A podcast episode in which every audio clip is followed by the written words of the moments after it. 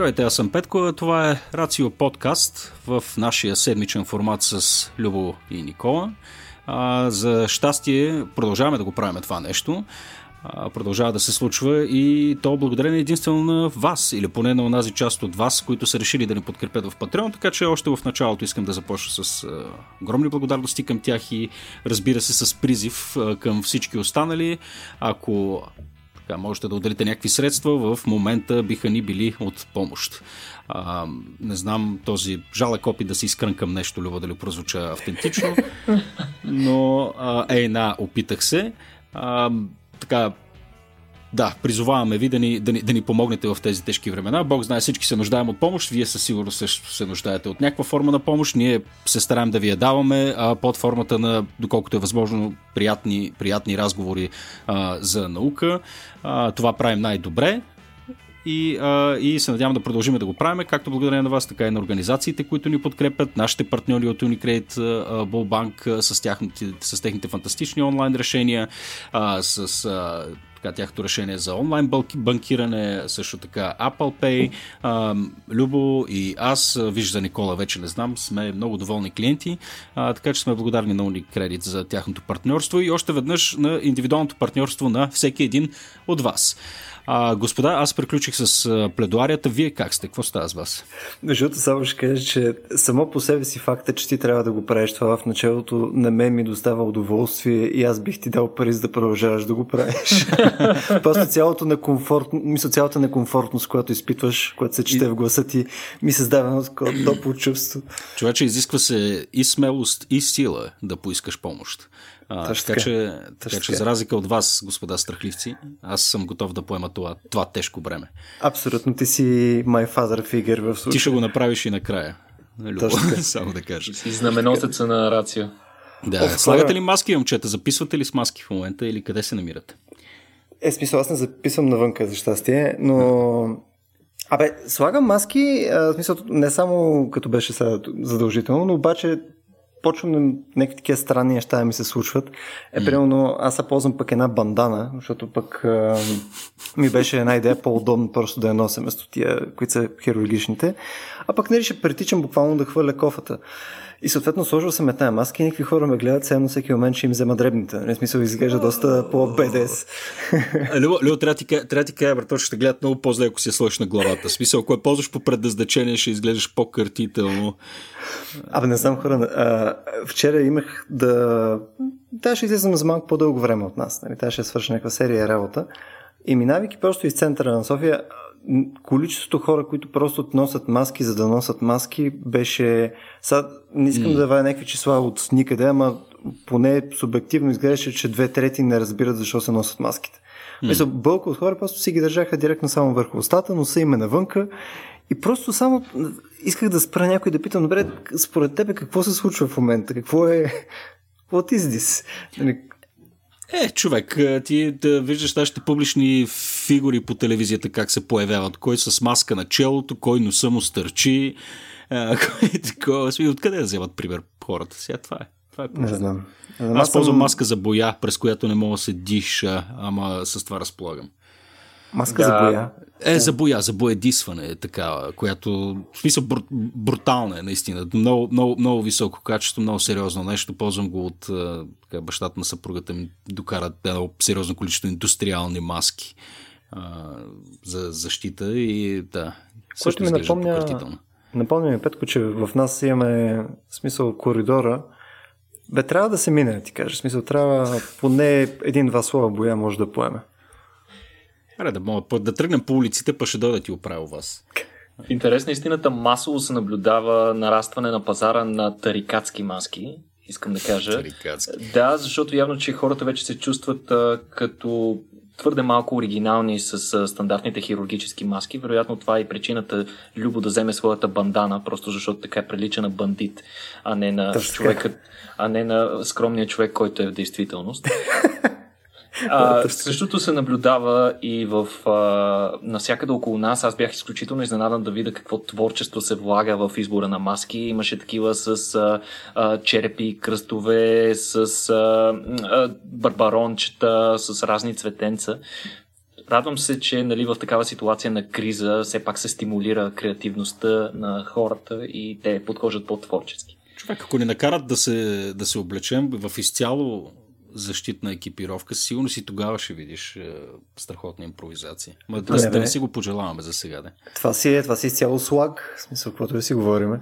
Да, да, да, ще видим една камара BDSM неща, хората ще ги избъкнат от, от килерите. В интерес на истината имаше много готини кадри на разни девойки, които са облечени целите в а, а, силикон и mm. казаха, че било супер практично в тази ситуация, защото много лесно и напълно се дезинфекцирало. Ама само, само по силикон.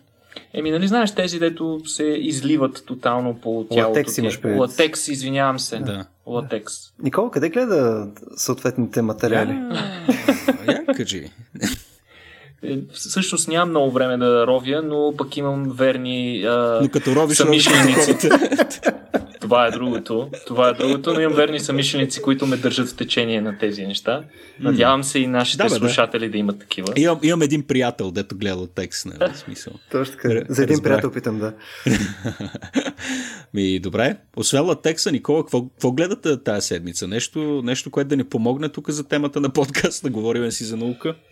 Ами, както обичам винаги да казвам, науката не науката спи. Науката никога не спи, ужас. Така. Да.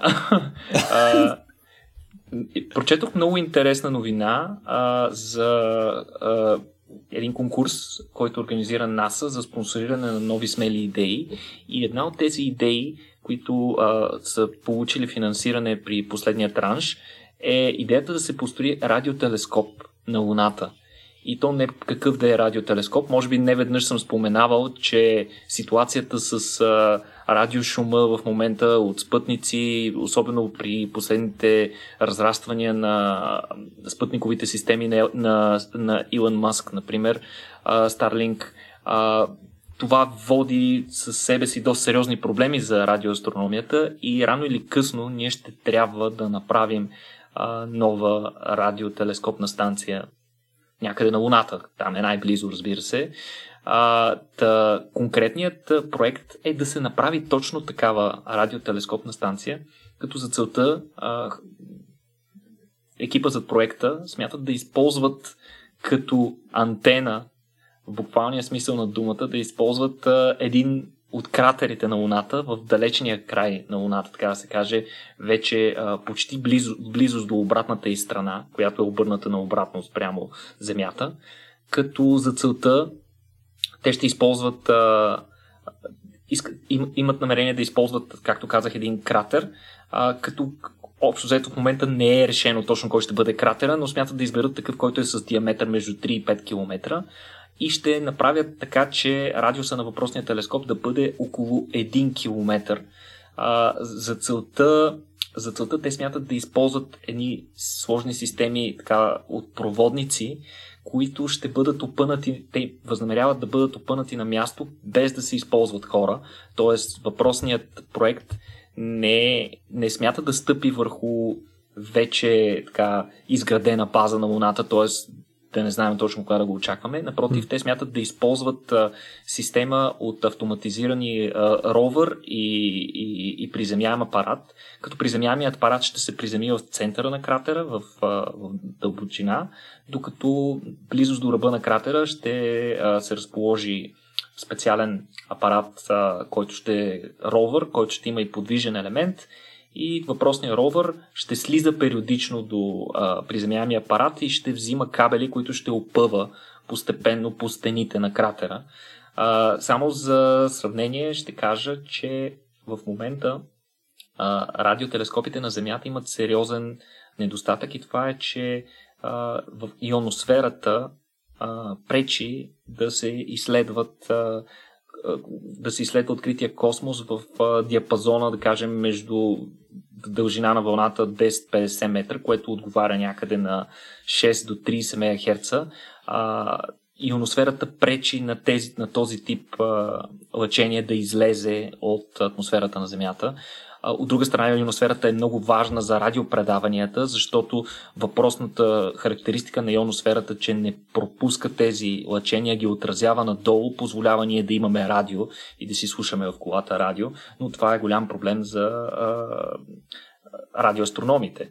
И въпросната, въпросният радиотелескоп, който ще се един ден, може би, ще се направи на а, Луната, а, както казах, ще бъде с диаметър 1 км. За сравнение ще кажа, че най-големия в момента на Земята се, се нарича FAST а, телескопа и той наскоро беше открит в Китай. Неговия диаметър е 500 метра, т.е. въпросният телескоп на Луната ще бъде два пъти по-голям.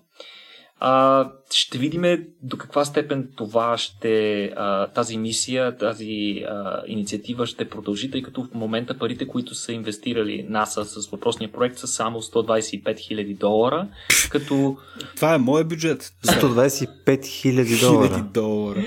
Идеята, идеята на този проект е да се направи proof of concept изследване, дали подобно нещо е възможно, да се направят модели, схеми и моделиране на това какви изисквания ще имат апаратите, дали ще може цялото нещо, цялото оборудване необходимо за изграждане на телескопа да се пренесе наведнъж и така нататък, но се надявам искрено и подкрепям хората, които се занимават с радиоастрономия, че подобен проект ще бъде изключително полезен. Добре, да необходимо ли е това? Дали имаме така, как се каже новия, новия хъбъл, извинявам се? Джеймс uh, Уеб се да, нарича. Да, телескопа Джеймс Уеб имаме. За, защо ние пък да е на Луната? Не е ли далеч по-сложно и трудно да се прави нещо такова? Пък амо ли, е. нали, кратери, кабели, не знам. Има причина за това, Петко. Наистина, Джеймс Уеб като телескоп се възлагат огромни надежди на него. Той не просто трябва да наследи Хъбъл, напротив, те дори ще а, функционират заедно за продължително време, но проблемът на, на Джеймс Уеб е, че той е спътников телескоп, т.е. той е в космоса, той не може да бъде достатъчно голям. Нещо изключително важно за радиотелескопите е, че те трябва да бъдат много големи, за да могат да улавят дори и най- така, дори най-леките вълни. Това не може да се направи. Не може да опънеш толкова голям телескоп всеки в орбита. Път, всеки път, като задам въпроси, в последствие отговорът ти ме убеждава колко недомислен е бил въпросът ми и колко елементарен всъщност е отговорът, така че благодаря ти още веднъж. А всъщност не е, чак, не е чак толкова въпрос. Трябва да кажем, че и другия голям проблем на Джеймс Уеб е, че ще бъде само един, а астрономите по света са толкова много, всеки един от тях иска да изследва, да развива своите проекти, докато е, човековремето на, на Хъбъл в момента е толкова ограничено, а след това и на Джеймс Уеб също ще бъде доста ограничено и той конкретно ще се занимава и с повече с проекти свързани с екзопланети и изследване на характеристиките на тези екзопланети, е, вглеждане така в дълбочина в космоса. Един ден съвсем наскоро скоро и Хъбъл ще трябва да се пенсионира, тогава пък цялото напрежение ще падне върху Джеймс Уеб, а много важно при радиотелескопните изследвания е, че данни се събират, за, за да са добри данните, те трябва да се събират продължително време. Трябва телескопа да е насочен към конкретно място за дълго време, което а, съответно ще лиши останалите специалисти от възможност да използват Джеймс Уеб за нещо друго. Добре, убеди ме. С 125 000 долара добро начало. Купих ли те? Ми, Купиме. На цената на един гараж за сега в някои софийски квартали. Желаем им успех на хората, да видим. И, и аз искрено желая успех на екипа, да да се получат нещата с тях. Иначе, като стана дума за радиоастрономия, ще си говорим и как се за най-новите резултати, които бяха получени във връзка с кафявите джуджета учени. Между другото, Никола, ако ме позволиш да те прекъсна още преди да си започна по темата, понеже тук за слушателите да знаят, имаме си бележки нахвърлени и ние горе-долу предварително виждаме какво е направил Никола. Темата следващата е озаглавена кафевите джуджета подухват. Какво, какво подухват, бе, Никола? Развали цялата изненада. Но... Да, извинявай. Но, интересно е, това дори, дори звучи е, е, леко расистко, нали? Кафявите джуджета подухват. Както и да е. То звучи, звучи, както се казва, погрешно на много различни нива, Никола. За да разсеем всякакви съмнения, ще кажем, че новината си е съвсем научна. А, кафявите джуджета, както предполагам много от нашите а, слушатели знаят, това са много малки звезди, доста по-малки от нашето Слънце. Те нямат необходимата маса, за да извършват ефективно термоядрен синтез, но въпреки това те са доста, все пак са горещи и се оказва, че са и доста активни по това как излъчват и, и, и активността по повърхността им.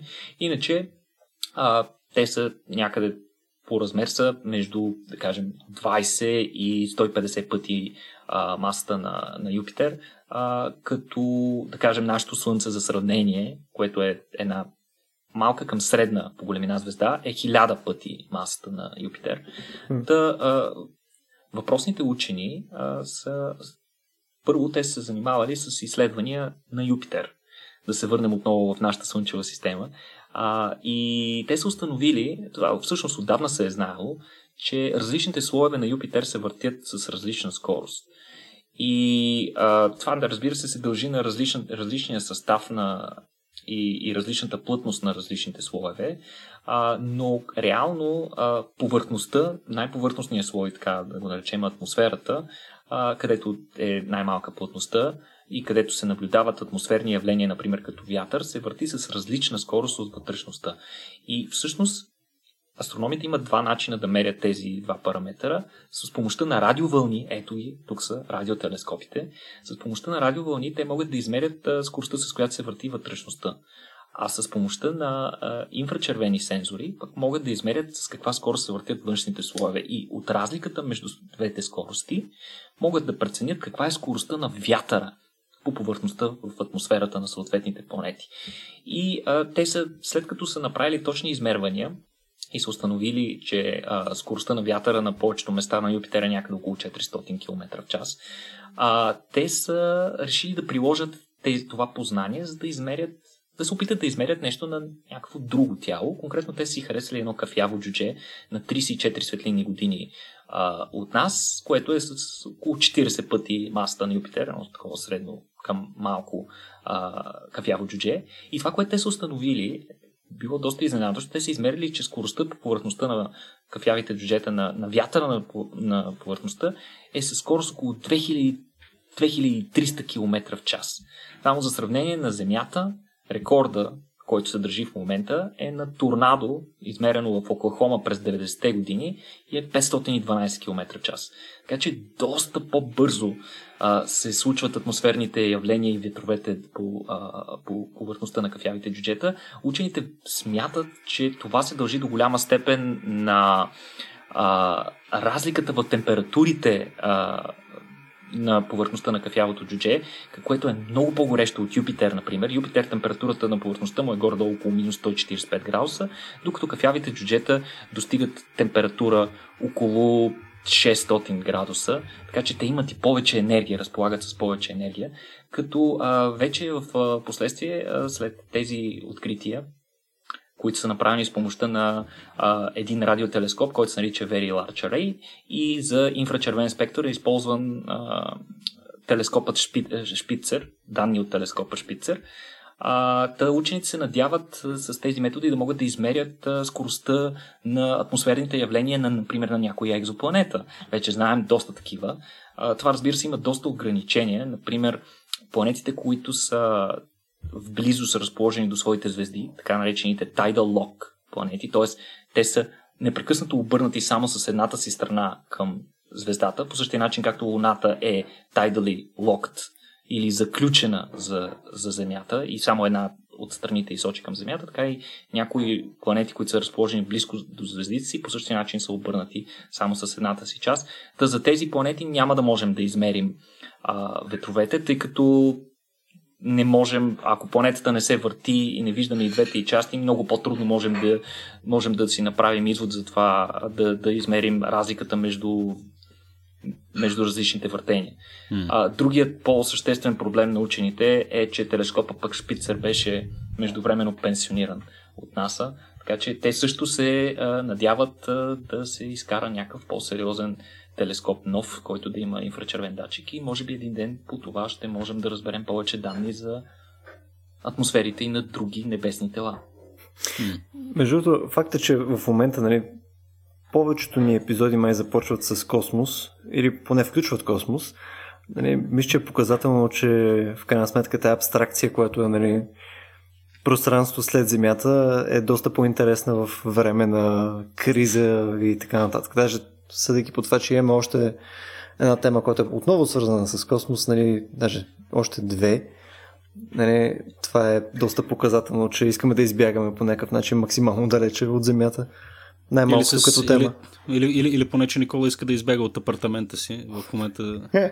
не, знам, не знам дали се чу, чуваше се кухненски робот, някакви неща стават тебе, Никола. Какво става, мен? В момента се готви покрай мене. Дайте ми някаква секунда да затворя вратата, за да лиша, за да лиша нашите слушатели от възможност да разберат точно какво се случва в нашата кухня.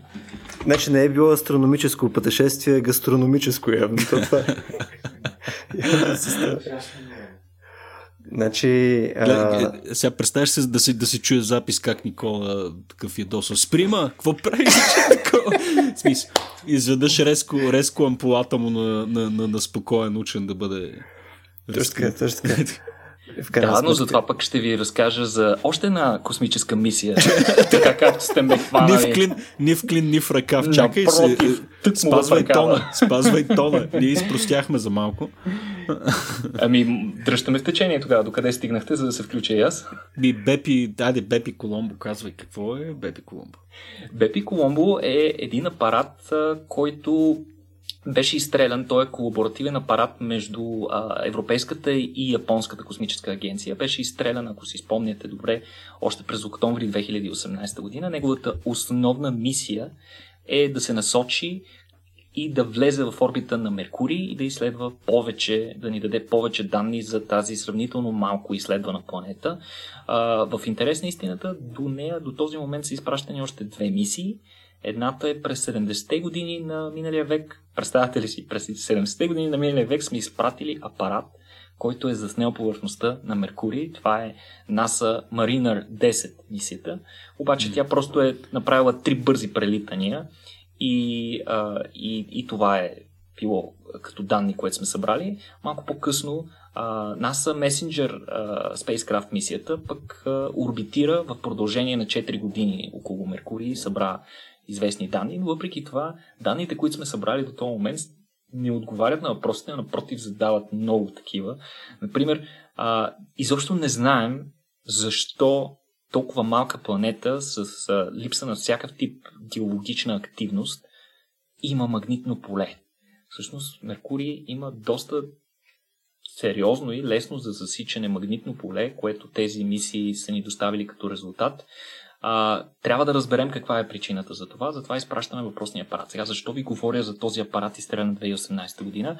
Ами защото на 10 април, това е буквално преди няколко дни, той извърши първото си прелитане в близост до Земята, така наречения flyby. А, сега, това е малко странно за хората. Нали? Що ще изтръваме нещо към Меркурий, при условие, че то се връща пак при нас. Само, че законите на на космическата динамика и на орбиталната динамика са малко по-различни от тези, които на повърхността на Земята се спазват при нас. Така че, за да слезе, така да се каже, навътре в Слънчевата система, въпросният апарат трябва да намали малко скоростта си. И скоростта, която пък той е набрал, за да се откъсне от гравитацията на Земята и да се отдалечи от нея. А, така че той е минал в, мина на 12 000, на около 12 700 км от Земята и намали скоростта си, което би му позволило да навлезе така по-навътре в Слънчевата система, а за да достигне до Меркурий, а, той ще, това ще му отнеме около 7 години и общо 9 подобни прелитания ще трябва да направи. Следващото от тях ще срещата му с а, нашата а, зла сестра Венера а, през октомври месец тази година, а още до година ще направи втора среща с Земята. Отново маневрата ще бъде същата, намаляване на скоростта, а, като това ще бъде и последната му среща с Земята. След това му предстоят 6 а, прелитания около Меркурий, докато накрая вече през декември 2025, ако всичко върви по план, апарата трябва да навлезе в стабилна орбита около Меркурий. Между другото, Никола, аз докато говореше си позволих да ресърчна происхода на името Бепи Коломбо. Не знам дали ти си го, ти си го проверил, но на мен ми се стори интересно. Та кръстено е на Джузепи, на, Джузепи, на Джузепе Бепи Коломбо, а, който е ученият, който всъщност първи е предложил а, тази така междупланетарна маневра, която използва гравитацията на планетите като, а, нали, като спомагателно средство. А, за първ път използван през 74-та от Mariner 10. А, да, човека от University of Padua, Италия, чета Википедия в момента. Така че това е Бепи Коломбо, Бепи. Това се едно да, е. кръстиме, да кръстиме на Никола, Никола Мобила да е Колю Кереков. Коли Кереки. Коли Кереки. Нещо от този род. Ей, чудесно се включваме аз... двамата с теб, Люба. Аз също... много духовити. Ама аз също научих нещо ново, всъщност. Даже съм Ето, доста изненадан. Иначе в духа на Волтрон, само да кажа, въпросният апарат, вече достигайки в орбита около а, Меркурий, ще се раздели на две. И един от апаратите ще остане на по-висока орбита, като mm. неговата основна цел ще бъде изследването на магнитното поле, за което ви споменах по-рано, а другият апарат пък ще влез, слезе на малко по-ниска орбита неговата основна цел ще бъде а, картиране на повърхността изследване на повърхностните характеристики на тази планета, което между другото е много интересна, защото изследвайки а, характеристиките на Меркурий, той много повече прилича не на самостоятелна планета, а на ядрото на по-голяма планета, което е много интересно. Тоест един вид това, което горе ще остане е Бепи, а това, което слиза е Коломбо, така ли? Нямам никаква идея. Това е страхотен въпрос. Дали наистина ще получат различни имена. Доколкото знам, имената са им доста по-скучни. Единият се казва Mercury Magnetosphere Orbiter, а другия ще се казва uh, Mercury Planetary Orbiter. Обаче, мисля, че това трябва да го предложим. Доста по-добре звучи и по-кратко. Абсолютно, да. Според мен, е, според мен е загуба на време да имаш някакво друго решение. Добре, аз тук имам само един въпрос. Не знам, ти попадал ли си а, по време на тези, така да се каже, драйв байлове, нали, които ще се случи с, с това с Венера. А, Беби Коломбо има ли някакви инструменти, които позволяват всъщност да правят някакви наблюдения на, примерно, Венера, като минава покрай него? Това, е, това не мога да ти отговоря наистина. Доколкото знам, в повечето случаи апаратите в, по време на трансфер, нали, докато са mm. в движение а, и особено в такъв случай, когато апаратите са свързани, те се поддържат в един стендбай, така да се каже, един специален режим, който ги защитава от увреждане. Не съм убеден, обаче дали учените не са предвидели възможност да ги пуснат в движение и да правят някакви изследвания. Това си заслужава да се провери. Не мога да отговоря. А, но иначе, защо не? Мен ми беше много интересно, между другото, флайбайловете са една от най-рисковите маневри по принцип, в смисъл рискова част от мисията се води, докато бях в, в, в, контролния център на Европейската космическа агенция. Те ми споменаха, че за да при извършването на подобни маневри екипа се събира доста време преди това. Целият екип в основната контролна зала и се извършват, нали, разиграват се всички възможни сценарии, за да са подготвени в а, критичната ситуация, защото обикновено там, ако нещо стане, край. Нали, можем да загубим апарата. Нямаме много възможности за корекция. Така че, а, мен ми беше много интересно да разбера от а, познатите си хора в Космическата агенция, че в момента при тази ситуация, при която а, нали, свързана с а, пандемията, която върлува в момента в, в, навсякъде в Западна Европа, включително и в Германия, където е контролният център, по-голямата част от хората извършват този тип контролни, а, в смисъл контрола над мисиите се извършват от къщи. Направили са си а, терминали в къщи и си работят в къщи. Wow. Това е изключително интересно как екипите могат да се синхронизират дори когато са на разстояние. В смисъл това би било доста доста позитивно и доста, а, така да се каже, би подпомогнало развитието на подобен род технологии. А ти представяш си, ти се щупи нета, защото хлапето ти отгоре цъка на Стима, например, или нещо от. Ами аз подозирам, че точно... Е, докато... подозирам, че все пак за, за, за маневрата са решили да бъдат консервативни и се я направили в централата, но въпреки това през останалата част хората си цъкат от къщи. Сухи тренировки от къщи. Home Mission Control. Точно така. Да, nice. как ти вървят набиранията, бе, в този ред на мисли, като говорим за сухи тренировки? За як, нали, най-накрая? Радвам се, че отново върнахме темата към нещо, което е изключително по-важно от, от Венера и всички останали. Супер са. Вече, вече на широки набиране стигам до 8, така че съм лека по лека животно. Добре животно. Господин 8 набирания. Е, 8 на, на широки, супер ми. Супер, бе, идеален си, идеален си. Извинявай, Никола, малко те отклонихме. Не, ме ми стана любопитно колко ли, колко ли набирания може да направи един космонавт. А... В, в нулева гравитация подозирам доста повече. Със сигурност. Аз по-скоро исках да акцентирам липсата ти на възможност да станеш космонавт скоро, Любо. А, но пък новите трима космонавти бяха съвсем наскоро доставени до Международната космическа станция.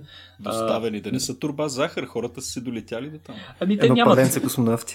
Практически почти всичко е автоматизирано, а, така че те до голяма степен наистина биват доставени като това. Разбира се, те могат да се намесят в случай на някаква, някаква повреда или а, извънредна ситуация, но като цяло, ако всичко върви по план, те почти не се намесват.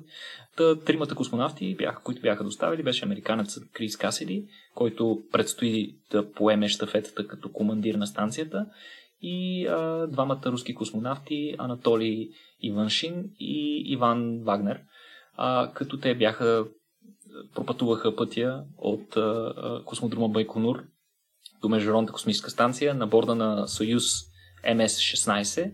На 9 април а, беше извършен въпросния полет като това е първи полет и на новата Союз 2.1а версия на ракетата, така че и руснаците апгрейдват а, своите а, летателни апарати и ракети. Ракетата се представи оптимално, така че нямаше проблеми. Те нямаше ли да почнат да изстрелват от друга локация, вече от, от територията на Руската федерация? Що още изстрелват от Байконур? Еми, още не е завършен там космодрома. Нямам представа кога ще бъде, но вероятно съвсем скоро съвсем скоро ще има и дефицит на космодроми, да се надяваме да, да се случи. Доколкото ми е известно, те си плащат найем на Казахстан някакъв. И нещо такова се случва. Ами, доколкото и... знам, да. Те са им хазяите, да ме. По-интересното беше, че е, при това изстрелване има много по-малко а, зрители на въпросното изследване, разбира се, отново заради пандемията на коронавирус, като дори астронавтите са били подложени на извънреден тип изолация, при която те не са имали последните седмици абсолютно никакви гости. А, всичко им е било доставено като храна и така нататък, стерилизирано и така нататък.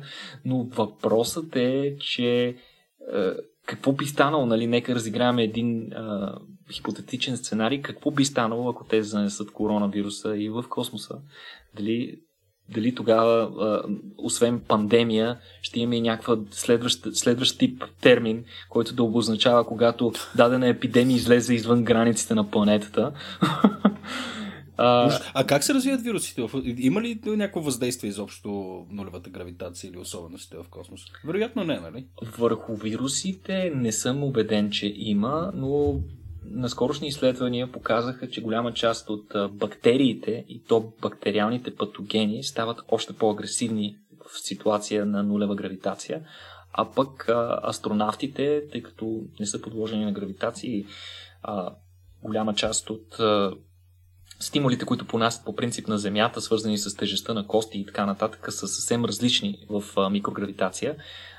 При тях пък имунната система, способността и да се справя намалява. Така че е цяло чудо до голяма степен, че не сме имали някакви сериозни проблеми с здравето на някои от астронавтите. Наскоро имаше такъв с един от астронавтите, който получи едно много сложно разстройство, свързано с кръвосъсирването. Получи един много голям тромб в една от един от големите си кръвоносни съдове. За щастие успяха от Земята чрез различни медикаменти и, и наблюдения от специалисти да се справят с проблема, астронавта си е окей. Okay. Но при всички случаи а, лекарите в а, космическите лекари, нали, хората, които са в НАСА, специалистите по медицинската част, да, свързана с космонавтите, твърдят, че причина за това нещо е точно микрогравитацията. Така че колкото повече хора пращаме в космоса, толкова по- повече подобен род а, разстройства, свързани с микрогравитацията, ще наблюдаваме при хората. Ще видим, те първа предстои. То звучи, между другото, то звучи, извиня, че се прекъсвам, като mm-hmm. някакъв абсолютен ужас, ако имаш някакъв тип пневмония или нещо подобно в а, микрогравитация. Смисъл, механизма, по който нали, ние в момента може да изкашляме нещата, но подозирам работи и по някакъв по-различен начин в а, микрогравитация. Начинът по който се стичат нали, като цяло флуиди е много по-различен. Съответно, ако се генерира някакъв тип течност вътре в дробовете, сигурно ще е абсолютен дизастър. Абсолютно прав си.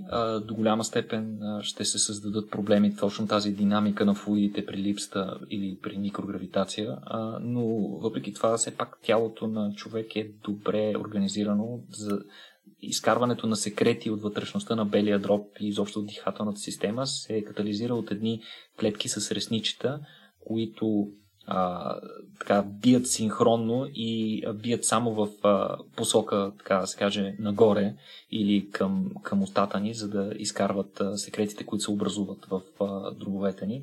Големия проблем, разбира се, е, че тези секрети те все пак трябва да паднат и да контактуват с тези стени на дихателните пътища, за да могат да влязат в контакт с а, тези къмшичета на клетките. А в микрогравитация това може и да не се случва толкова ефективно. Тоест, ние не сме имали някакъв пример до момента, където се е случило някакъв еквивалент на това, някаква настинка. Ами, доколкото знам, имало е. Имало е настинки в космоса, не са били фатални, хората са се възстановявали, така че вероятно не е чак толкова страшно. Има и доста по-страшни неща, които могат да ти се случат в космоса, но пък НАСА винаги взимат и изобщо космическите агенции и всички хора, които, всички хора отговорни за подбора на астронавти, взимат предвид факта, че обикновено в космоса трябва да има поне двама астронавти, които да са с добра подготовка, свързана медицинска подготовка, т.е. да могат да извършват примерно някои леки а, интервенции, включително операции. Поне двама от трима в случая, това ли искаш да кажеш? Ами, колко, колко души има постоянно всъщност? Не обикновено са около 6-7 човека. Примерно сега, ако всичко върви добре с капсулата Dragon Crew на SpaceX, още двама американци ще се присъединят към а, екипа на Международната космическа станция. Ще стане малко гъчкано там. Това трябва да се случи някъде през май. Еми, нямам идея, но пък а, трима ще се върнат съвсем скоро на Земята със същата капсула, която дойдоха последните трима, така че... Хм.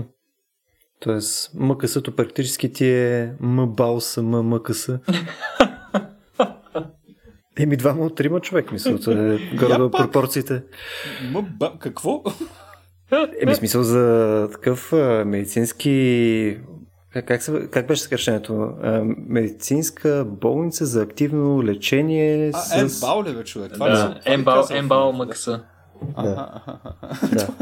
Окей, получи ти се, да. Точно така. Какво, има нататък? Извиня, аз казах действий, сякаш, е, сякаш не знам какво точно се случва. Беше, беше нещо от сорта на карай нататък. карай, карай, карай нататък, да съжалявам за намесата. Ами, нещо интересно искам да ви споделя, нещо, което yeah. аз конкретно си признавам, че не знаех и това е, някой замисъл ли се е всъщност, защо аромата на дъжд, свежия аромат на току-що започнал дъжд е толкова приятен за повечето хора. Всъщност, Оказва се, че и цели учени са се замислили на същото и те са установили, че този специален аромат се дължи на контакта на първите капчици с сухата земя. И при този контакт а, се, се извършват серия от а, биохимични реакции и органични трансформации, при което се отделят а, серия от а, а, интересни молекули, някои от които са силно летливи и имат характерен аромат. Явлението се нарича петрихор и учените в конкретното изследване, което искам аз да ви обърна внимание, а, са искали да видят дали освен на нас хората има и други същества, които да се впечатляват от миризмата на дъжд. А, едно от основните съединения, отговорно за свежия аромат на дъжд, е съединение, което се нарича геосмин. Геосминът се произвежда от бактерии от род стрептомицес. Сега, това е много интересно, някакво супер миниатюрно същество, микроскопично, по-малко от нашите собствени клетки няколко стотин пъти, да произвежда достатъчно вещество, което ние да можем да подушим дори от балконите си на 13 етаж. Как се случва това нещо? Ами всъщност бактериите са в огромно количество. И по-интересното е да си зададем въпроса кога тези бактерии синтезират това вещество. Интересното е, че те не точно го синтезират, а те го отделят при смъртта си. Сега, това малко разваля романтиката на всичко, защото всъщност миризмата на дъжд е по-скоро признак, че някъде стотици милиони милиарди същества умират наведнъж. Това и... мириш толкова хубаво човек. нали, нали, Само страданието на супер много Затова- същества едновременно може да доведе до този чудесен аромат. затваряш очи и вдишваш с пълен дроб. Точно така. интересното е, че въпросният геосмин, човешкият нос е особено чувствителен и някакви концентрации миниатюрни от сорта на 5 части на трилион са достатъчни на нас да го засечем, което обяснява защо хората на 13, 17 и 20 етаж също могат да му се насладят. А, но учените са установили, че а, има динамика вътре на ниво микросистема, т.е. все пак има животни и създания, които също са толкова чувствителни към въпросното съединение. Те са установили конкретно учените, че а, отделянето на геосмина привлича и покачва активността на същества, наречени а, вилоскачки. Това е на български. Как, как, как? Вилоскачка се нарича на български. Вилоскачка? Да, ще, може би ще прекача и линк към съществата, за да ги видите. Те са много интересни, защото а, те са от групата на артроподите. А, шесткраки са, но не са насекоми. Това е много важно. Те не са насекоми, а са някакви, примерно, нещо средно между, между раци и насекоми, ръкообразни насекоми. А, та, въпросните вилоскачки, когато усетят а, отделянето на това съединение, това за тях е сигнал за пир, предстоящ пир. Те се спускат и започват да се хранят с останки на бактерии, както и на разни други е, същества, които са умрели в резултат на контакта с дъждовната вода. Така че те излизат и започват да се хранят. Сега какъв, е, какъв пък му е смисъла на, на стрептомициса, ако те при всеки дъжд измират радикално, то изобщо ще има ли бактерии? Идеята обаче на стрептомициса е, че а, те използват факта, че привличат въпросните насекоми, като малко пред, при голямо засушаване те образуват множество спори в а, вътрешността на, на клетките си и, и се подготвят един вид за дъжда, когато дойде. Когато дъждът дойде, клетките им се разпукват и част от тези спори се освобождават, а пък биоскачките, а, техната храносмилателна система не може да смели спорите, така че те, бактериите ги използват за да се разпространяват. Така че е много интересно в тази динамика, която за нас е някаква свежест, някакъв свеж аромат, пък се крие истинска така драма на биологично ниво. Човек, аз отворих една картинка на тези вилоскачки изглеждат както, както очаквах да е. Просто от името. Изглеждат просто ужасяващо. В смисъл, пише, че са там около до 6 мм, ама това нещо, ако беше малко по-голямо, аз лично не бих издържал. Не знам, отворете го пократително, ще го сложим като коментар към нещо. Прилича нещо средно между между някои от спасителите на плажа с мустак и уса и паяк. Ужасно е. Чак, чакай, смисъл, уста, паяк и Дейвид Хаселхов. В смисъл, Точно, е Дейвид това. Мисъл, т- трябва да си представиш просто много такъв буши мустак, сложен Ага. върху уса, която е прилепена към тяло на паяк. О, да, виждам го. Леле, леле. Нямахме нужда от, от този образ на Дейвид Хасахов конкретно, но да.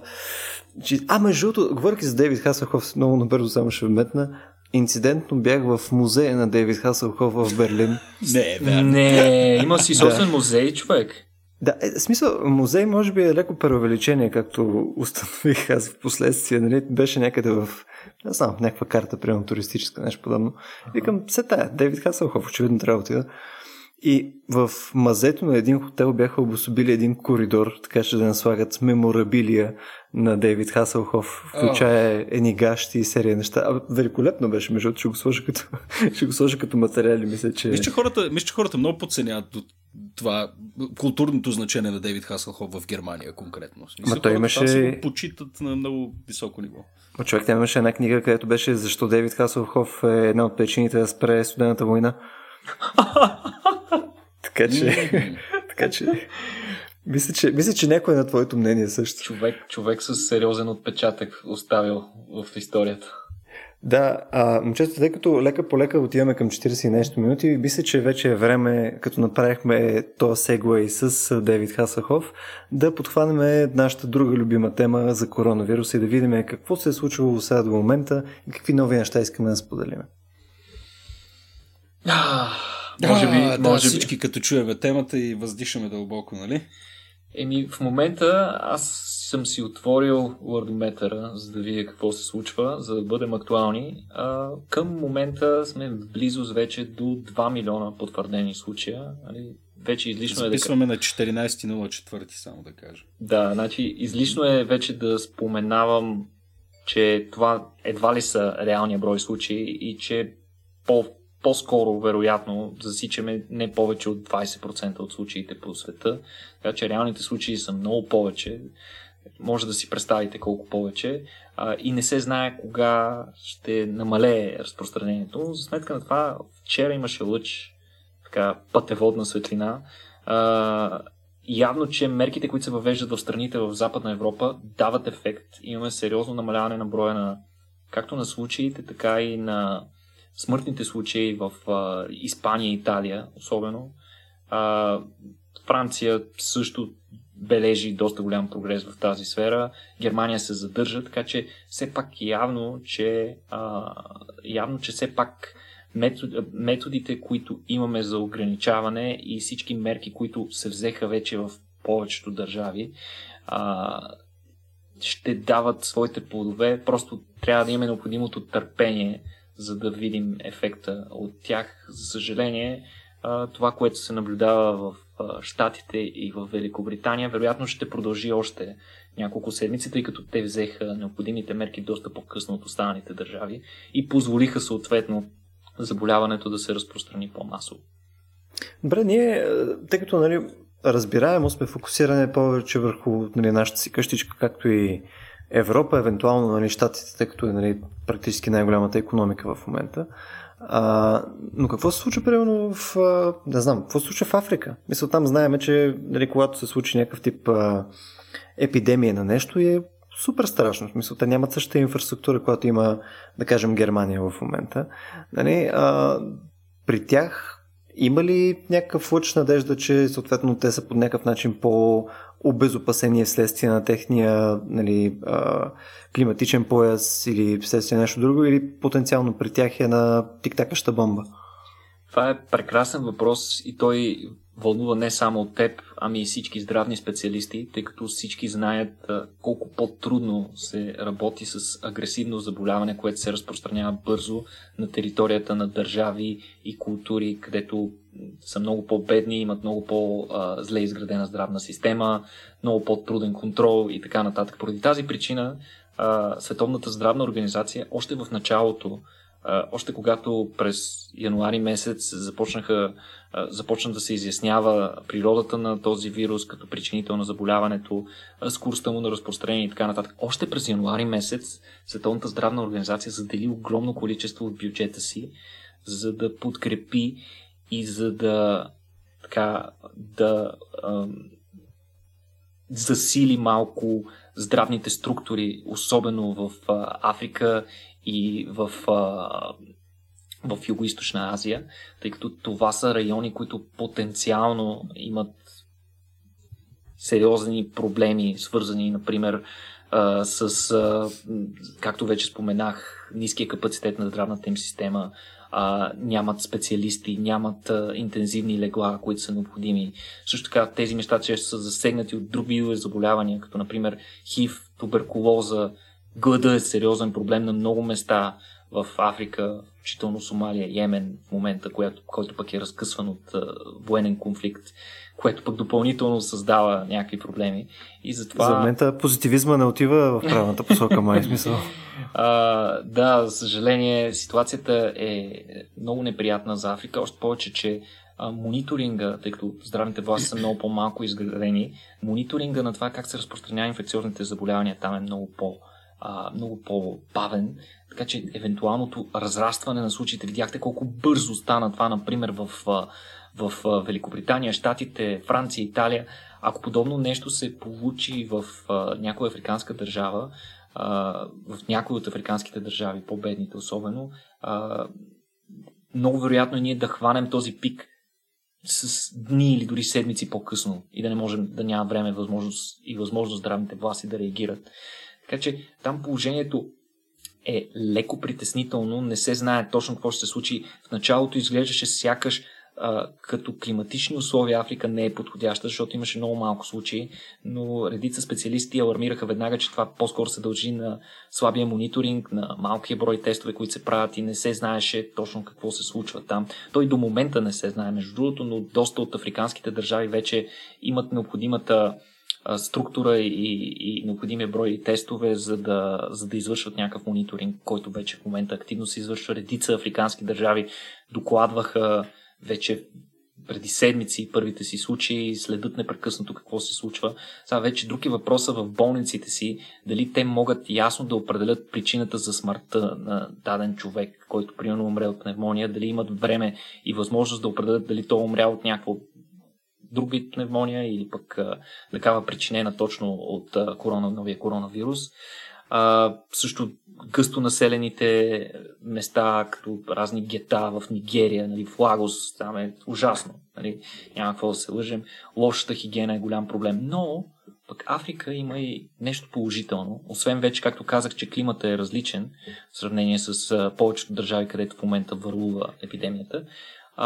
Африка е континента с най-ниска средна възраст. В смисъл, там концентрацията на а, концентрацията на хора в най-застрашената възраст около 65 години е само 3%. За разлика, ще кажа, например в Европа, средната, средният процент на хора над тази възраст е 20%. Виждате колко по-висок, така че вероятно там поначало смъртността ще бъде по-ниска.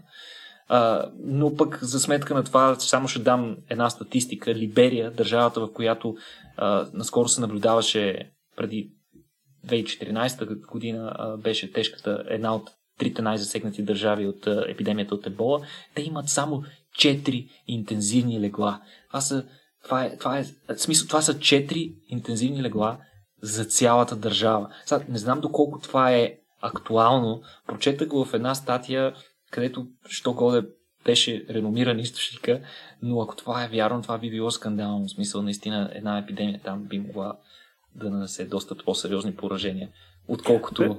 при нас. Добре, т.е. тук малко по-страничен въпрос. Значи ли това, че вследствие на вече някакво време, имайки вируса нали, в различни африкански държави, а, нали, и съответно в някакъв климатичен пояс, който е съществено по-различен от нашия. Нали, ние имахме някакво очакване, че едва ли не като дойде лято, примерно юни, юли и така нататък, вируса вследствие на по-неблагоприятни нали, фактори няма да вирее толкова добре там. И има ли в такъв случай в момента данни от там, че всъщност това не е така? Мисъл, минало ли е достатъчно време, където наблюдаваме нали, места, където вече така или иначе е стигнал вируса, за да кажем, че всъщност няма съществен ефект? За съжаление нямаме много добри данни по темата, но пък имаме, а, имаме данни, че вируса се разпространява сравнително добре в а, по така екваториално разположени държави, като например в Бразилия, а, в Тайван, в а, някои други държави, където температурата в момента или по време на пика на, на случаите там е била горе-долу около 20 градуса.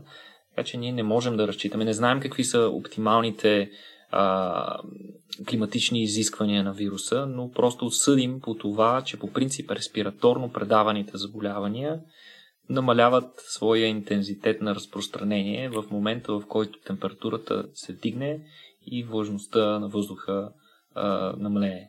И особено по, при, силната, при силната UV радиация, която ги унищожава и както споменах и в едно от предишните ни, предишните ни подкасти, вече като е хубаво времето, повечето хора прекарват повече време навън, по-малко време нагъчкани вътре на затворени пространства, по-малко имат, възм... по- по-малко имат възможност да се струпват на големи групи mm. и, и това също пречи на разпространението на заболяване. Не знаем, това наистина не се знае.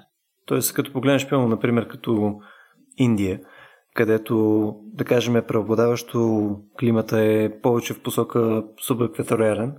А, съответно, там факт е, че просто гъстотата на населението е доста по-висока, пък може нали, да има два фактора, които играят. Едното в посока нали, да е по, а, по-неблагоприятно за вируса, но пък непосредствената близост на толкова много хора един до друг, пък опосредства нали, по-лесното предаване. Нали, тоест, Индия, Индия е един от големите кошмари а, за, за Световната здравна организация и изобщо за разпространението, по отношение на разпространението на вируса, защото там цялостната организация на здравеопазването и, и на инфраструктурата в градовете е ужасна.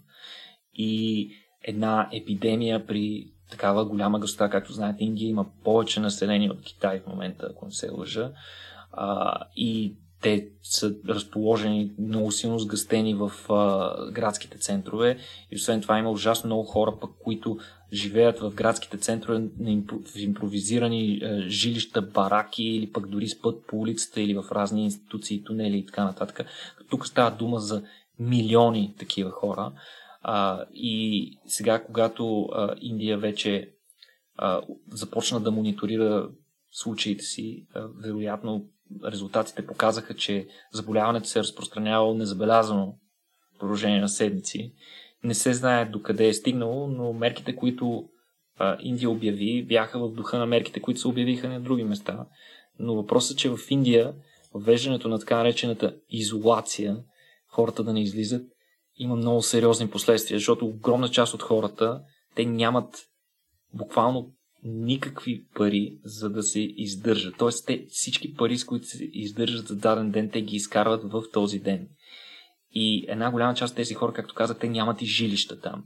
И какво се случи? Тъй като обявиха а, въпросната изолация, възникнаха огромни протести, наброяващи стотици хиляди хора, които се събираха на големи тумби, които протестираха срещу мерките, но пък съответно здравните власти и полицията ги разпръскаше. Нали? Може да си представите колко добра идея е точно сега да се прави протест, когато сред тях може да има няколко болни да разпространят да, заболяването.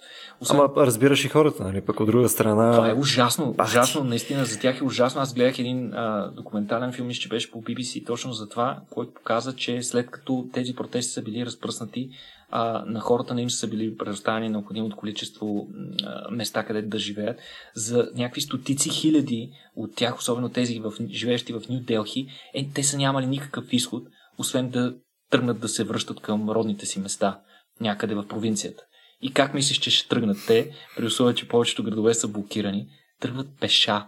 Човек, в смисъл, те тръгват пеша, стотици хиляди, дори милиони хора се движат пеша на разстояние от сорта на няколко стотин километра, които те имат намерение да изминат заедно с семействата си, за да се върнат в провинцията, която най-вероятно няма толкова случаи, но тези хора със сигурност ще пренесат заболяването и там.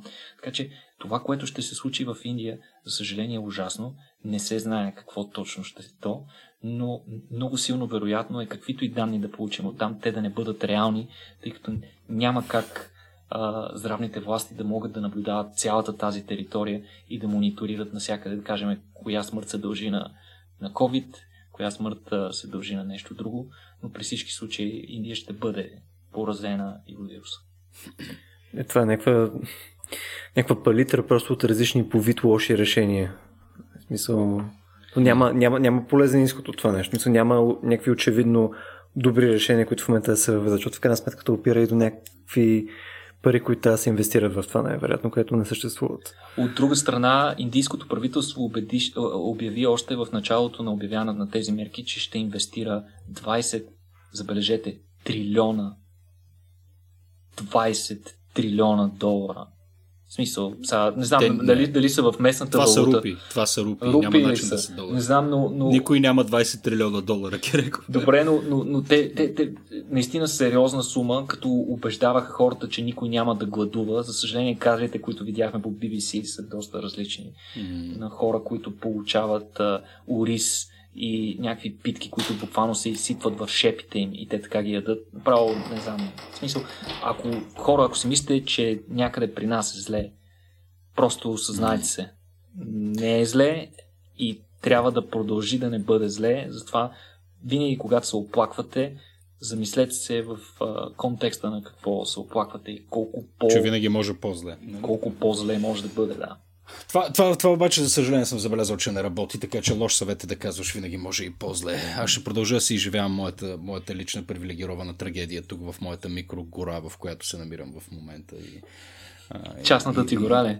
Частната ми гора, да, и всички останали привилегии, на които се, от които се ползвам. В... Разлистиха ли се дърветата, църтяха ли, я кажи? Всичко е прекрасно, мисля да потичам гол след малко навън. А ще се снимаш ли с магнолията си? Много ми е важно. Добре, момчета, тъй като а, ние стигнахме вече а, къмто час, а имаме доста теми, между другото, които да обсъдиме, само ми се иска много набързо да минем през а, въпроса за имунитета, тъй като напоследък стана още, по-горещ, още по-гореща тема, нали, последната седмица и нещо.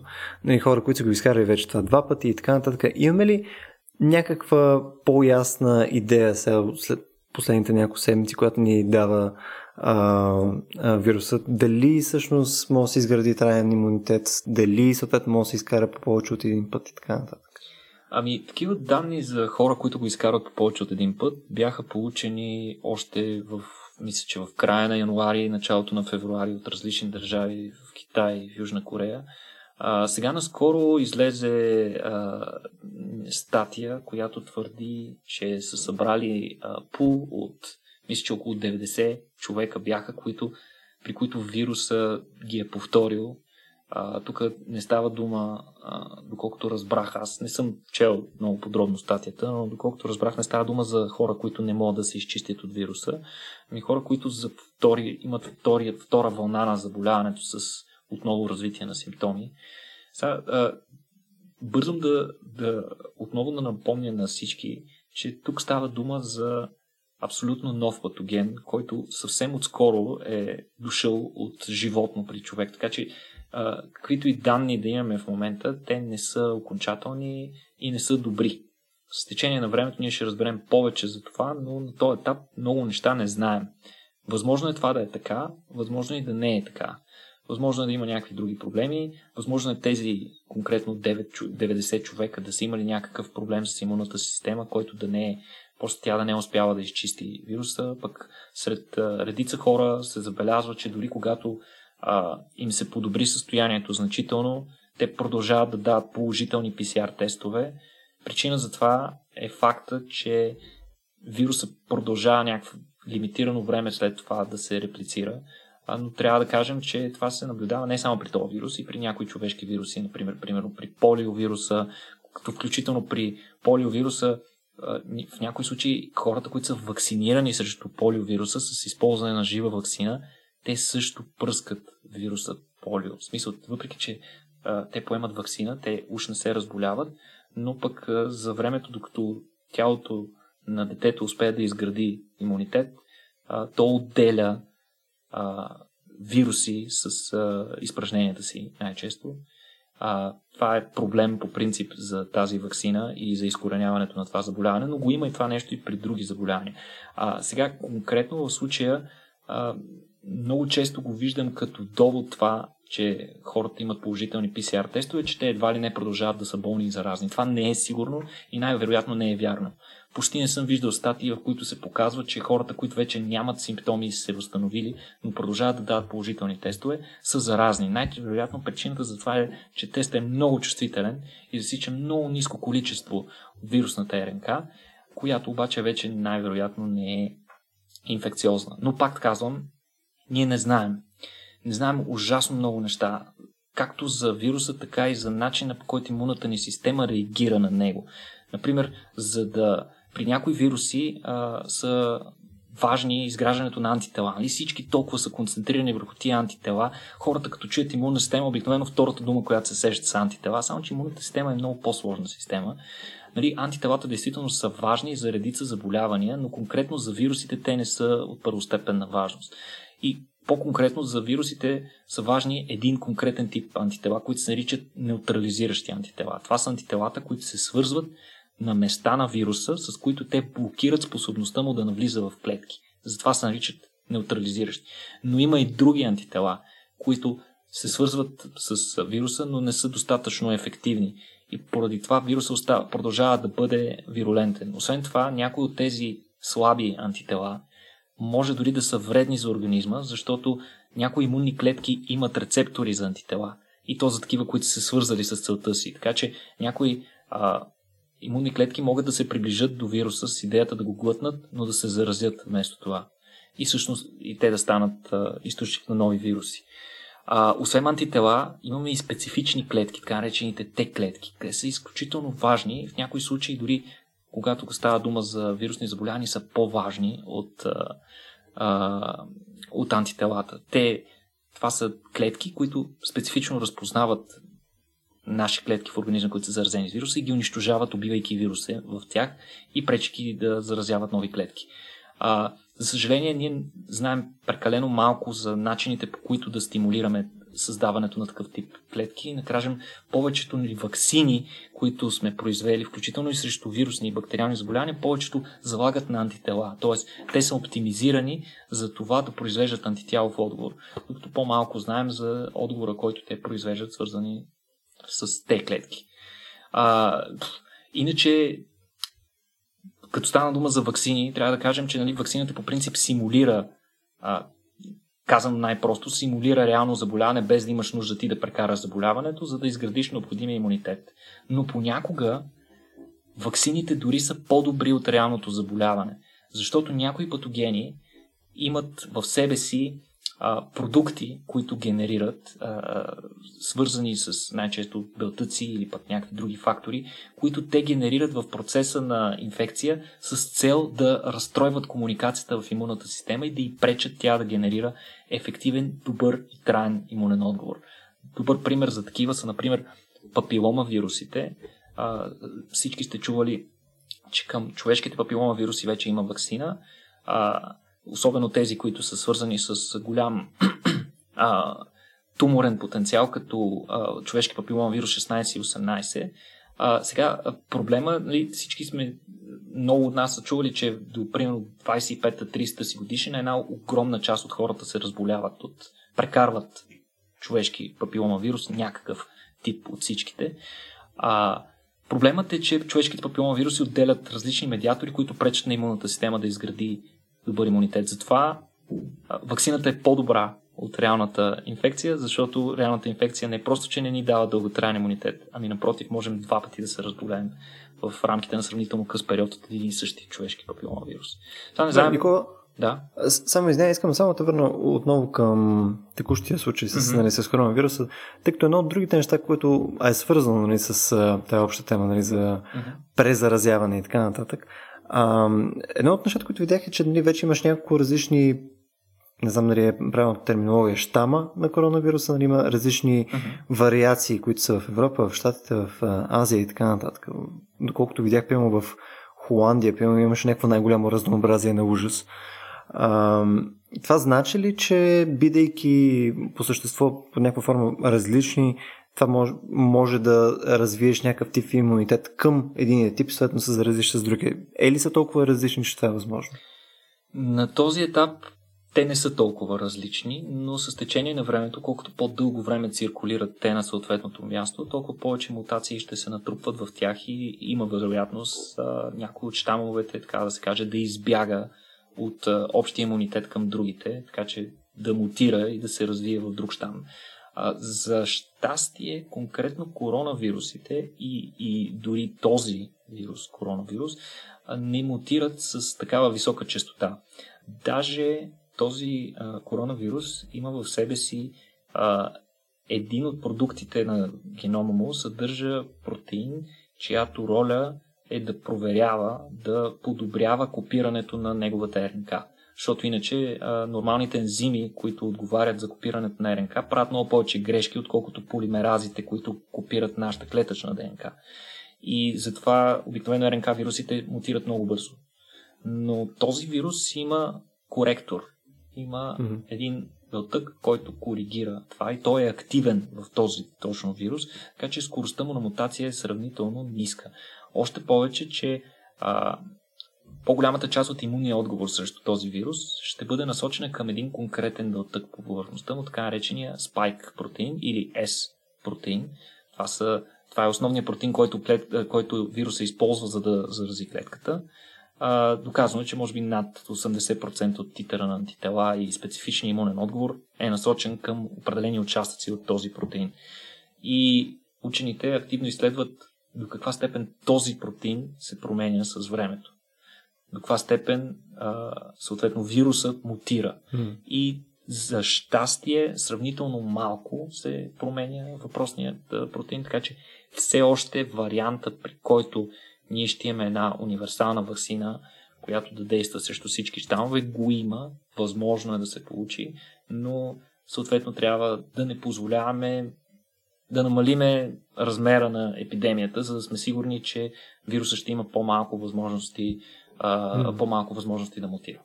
Да, защото колко повече тела хвърляш по него практически, толкова по-голяма е шанса, нали, it's a numbers game, нали, някаква статистика се случва.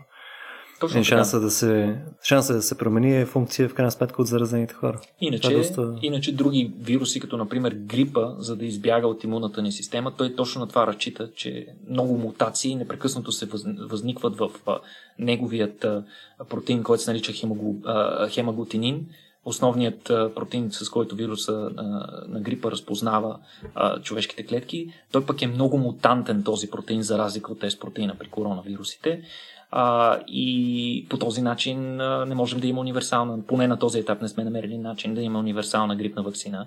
Работата се работи, смисъл научната работа в насоката се извършва непрекъснато, но на този етап затова трябва непрекъснато да се вакцинираме с нова вакцина за грип.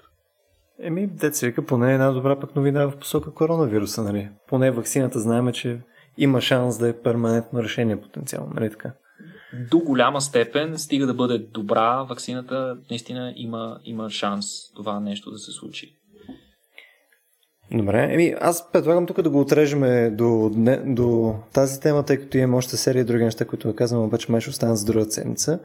Вече час и нещо подозирам, ще е тежко на всички, които слушат.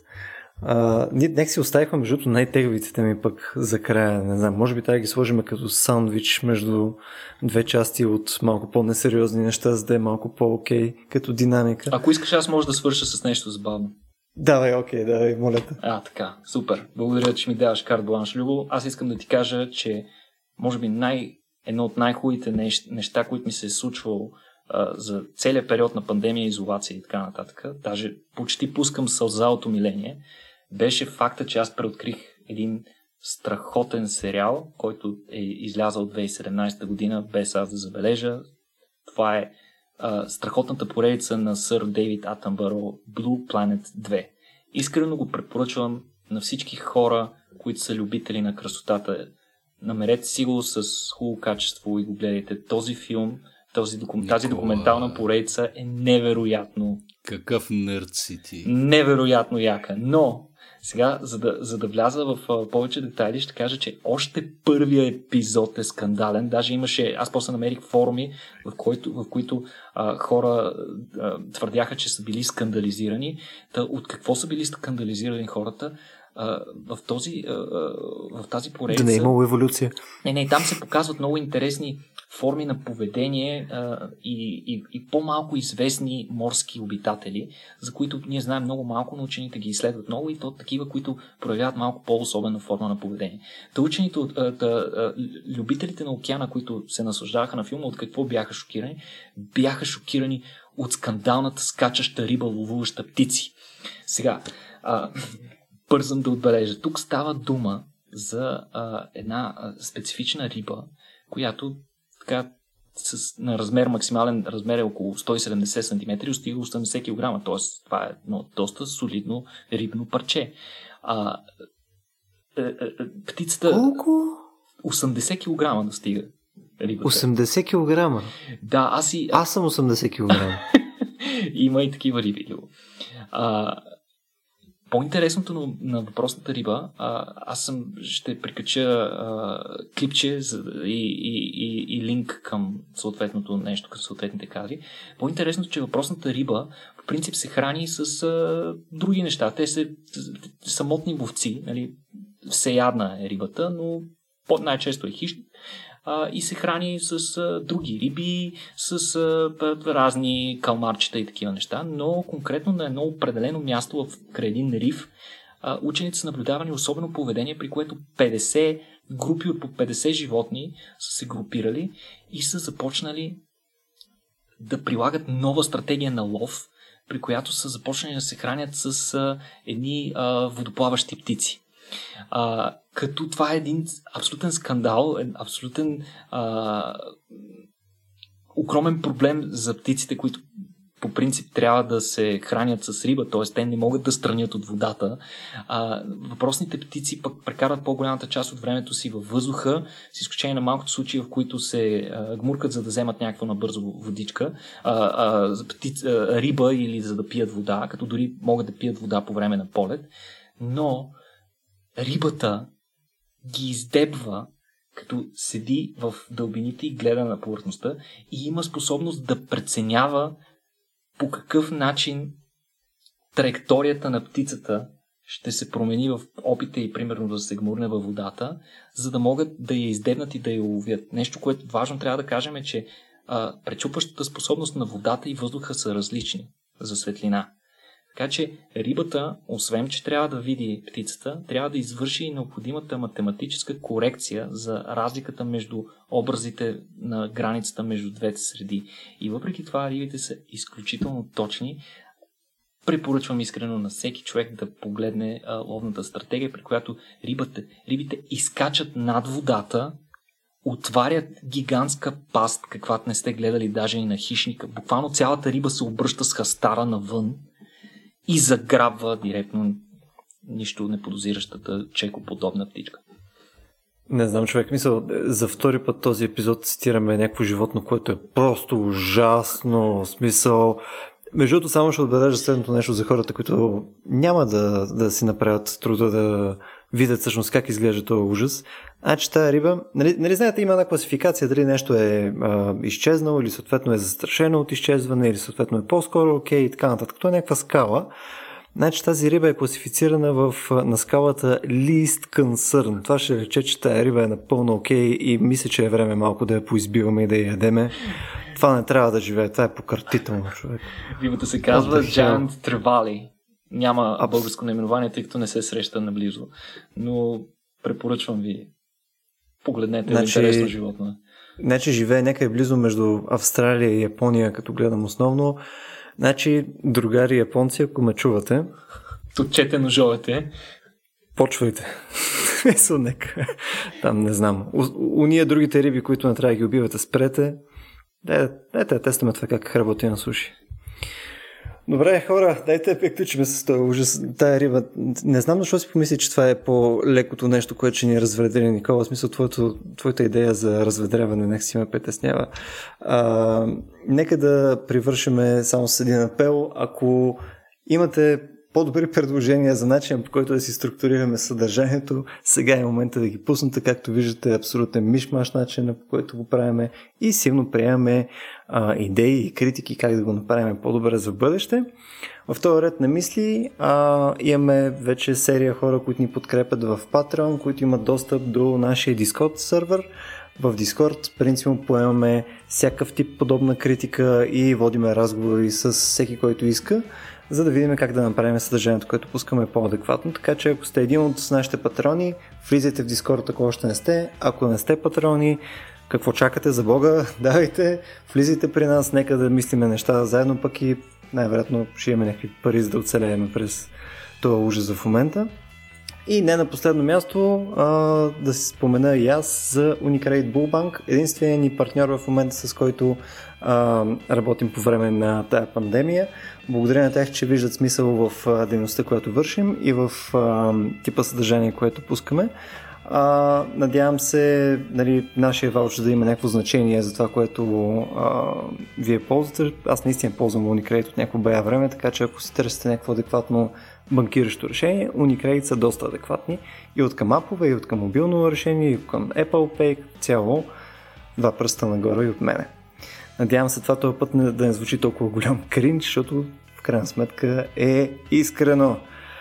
Така, добре хора, а, мисля, че приключихме за днес. Пожелавам ви а, безопасно стоене вкъщи, не носете бандана като мен, за да изглеждате като някакъв рецидив и до следващия път.